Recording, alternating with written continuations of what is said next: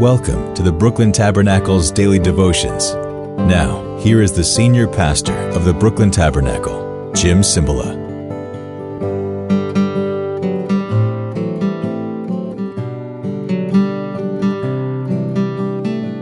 Buenos dias, and I hope that all is well.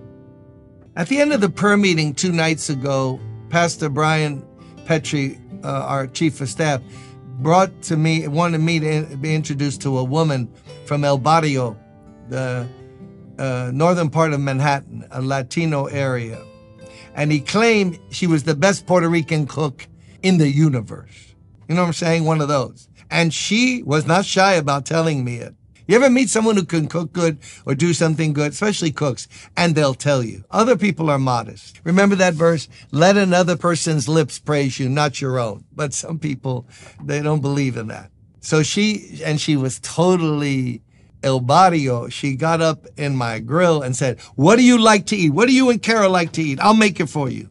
So I said, my wife likes alcapurrias. That's a appetizer, a dish, Puerto Rican dish. So good made with plantains. Eh, everything's made with plantains in Puerto Rico. And she said, I make the best. You know, I'm like, wow, you're modest too. I make the best. But I make the best mofongo. And I make the best. You like pastele, pastor? You like pastele? And I said, yeah, but I like pastele de yuca. And she went, no, I make both. Regular, yuca. I mean, I had my assistant helping me that day. I said, please take her name down and phone number because she promised she would come and cook for my wife. I must be hungry again today. Why am I talking about food? If you've never had Puerto Rican food, come on, come on. Get on a plane, come to New York if you can't get it where you are, but try Puerto Rican food or Dominican food. Really good. Cuban food is a little different, excellent too. That has nothing to do with anything. We are reading now in 1 Samuel 23. David has gone with his men and delivered Keilah, which was being attacked, that town, by the Philistines. He inflicted heavy losses on the Philistines and he saved the people of Keilah. Now Abiathar, son of Ahimelech, the priest, had brought the ephod down with him when he fled to David at Keilah. Saul was told that David had gone to Keilah and he said, God has delivered him into my hands, for David has imprisoned himself by entering a town with gates and bars. So here's two lessons. David is now the most popular guy in all of Keilah for a season. You can't trust when all the people are applauding you. They can flip kind of quick. But they're all doing, give me a D, give me an A. David has rescued us. Why did he rescue and save those wives and children from losing their husbands and fathers and the livestock. Not only that, he captured what the Philistines had. He was more than a conqueror. And what was the root of it? How did it all start? Started quietly.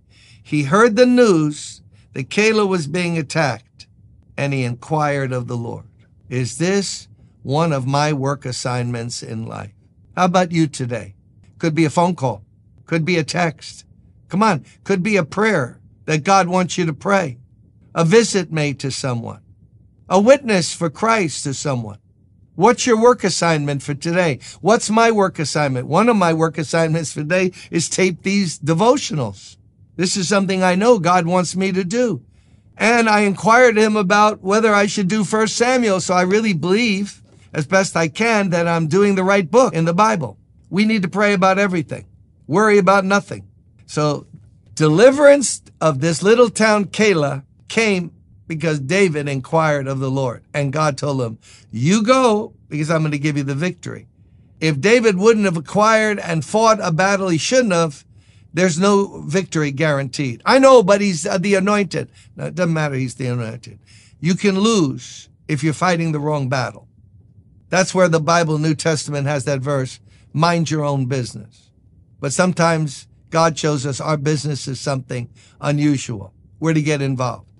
Now, Saul has gone mad, as we found out through his envy and jealousy of David. He's trying to kill David. Then he tried to kill his son. Then he wiped out all the priests because he thought they had helped David. So now listen, this is spiritual delusion 101. Saul was told that David had gone to Keilah and he said, an answer to prayer. God, thank you. David is no longer in the wilderness, in the mountains. I can't get that little critter. He's always in a cave or something. But now he's in Keilah. He went there, big time deliverer. Now he's inside the walls of Keilah. And now I'm going to surround that place and wipe him out once and for all. God has done this. Did God do that? No. What does that show us?